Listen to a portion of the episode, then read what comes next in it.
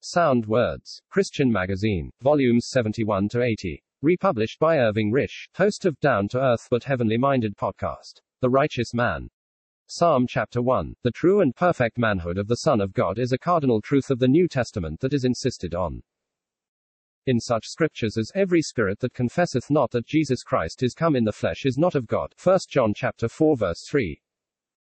This precious truth of Christ's manhood is also found in many Old Testament scriptures in which his divine glory is presented, as in Isaiah chapter 9, where the child to be born is named Wonderful, the mighty God, Isaiah chapter 9 verse 6.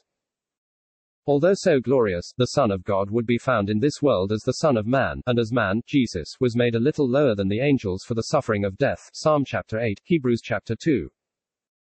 Adam, the first man, was created in innocency, and falling into sin he was alienated from God who had manifested his goodness and kindness to him in providing all that his heart could desire in the delights of Eden. In innocency Adam had not the knowledge of good and evil, but when he sinned there entered into his nature that which hated good and loved evil. On account of a work of God in his soul, Abel did what was right in the sight of God, and is called in Scripture, righteous Abel, Matthew chapter 23 verse 35 even though he also possessed a sinful nature as born of Adam. It is also written that Cain's works were wicked, and those of his brother righteous. 1 John chapter 3 verse 12. Right down the history of man. From the days of Cain and Abel, there have been in evidence two generations, the ungodly and the righteous. In the first psalm, the marks of the righteous man are found, and while these features belong to all in whom there is the divine nature, and who walk to please God in this world, there was only one who answered perfectly to all the lovely traits of the godly, righteous man, and that was the Lord Jesus Christ, the Son of God. Jesus did not walk through this world in the counsel of the ungodly, but by every word of God. Luke chapter 4 verse 4.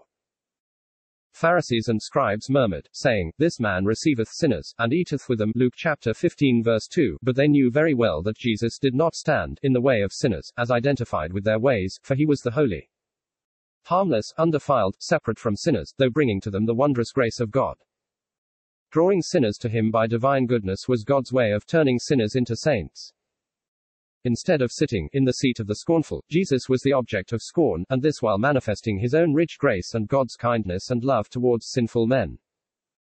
The moral perfections of the righteous one delight the hearts of those who have eyes to see something of the beauty that God only could fully discern, such as when Jesus, as a child, was with the great at Jerusalem, or when he was sitting with the poor, lonely sinner at Sychar's well. There was never one who found such delight in the law of the Lord as Jesus. From Psalm chapter 119 we learn what the godly and the righteous find in God's law, that which expresses the thoughts of God for his people, that which gives pleasure to those who seek to do God's will. The Son of God delighted in his Father's will, and said, My meat is to do the will of him that sent me, and to finish his work. John chapter 4 verse 34. All the thoughts and activities of Jesus in this world were directed and controlled by God's word. The tree planted by rivers of water is fresh and fruitful. And this freshness and fruitfulness was evinced in the root out of a dry ground, who was the true vine, that brought unbroken pleasure and glory to God in his sojourn here below.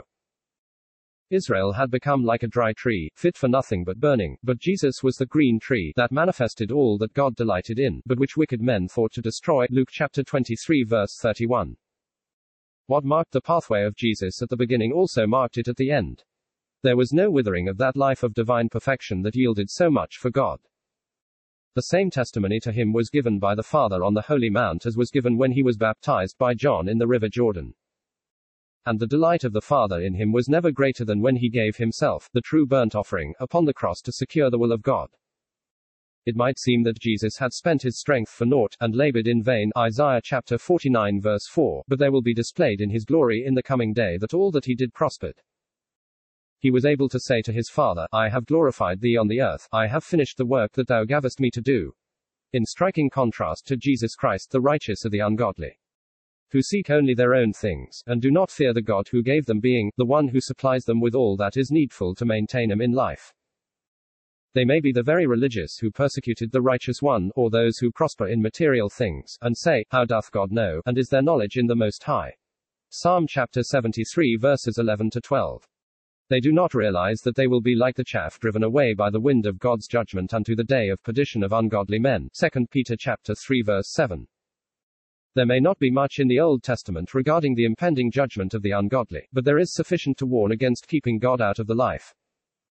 Here it is plainly stated that the ungodly shall not stand in the judgment, the judgment that we know will have Christ as judge at the great white throne. Those who have left God out of their thoughts, their plans and ways cannot expect to be treated by God as righteous.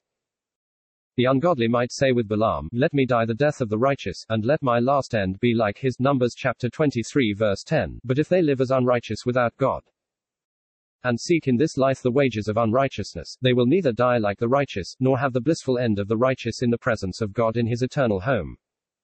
There will be a congregation of the righteous on earth in the day of the Lord's kingdom. But there will also be a congregation of the righteous in heaven as is shown in Revelation chapter 4 verse 4.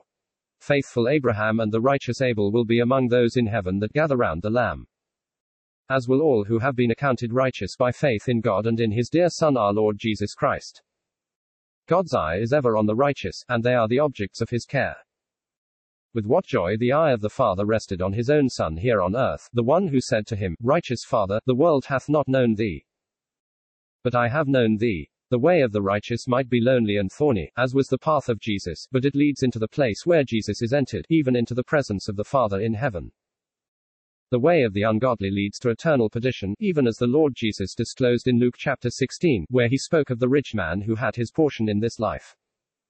Like the other rich man of Luke chapter 12, he was a fool, living without God, and only concerned with the things of the present life. How very much better it is for us to follow in the steps of Jesus, to have the knowledge of God and of His Word, to have the joy of His love to sustain us from day to day, and to have the assurance of our portion with Jesus in God's eternal home.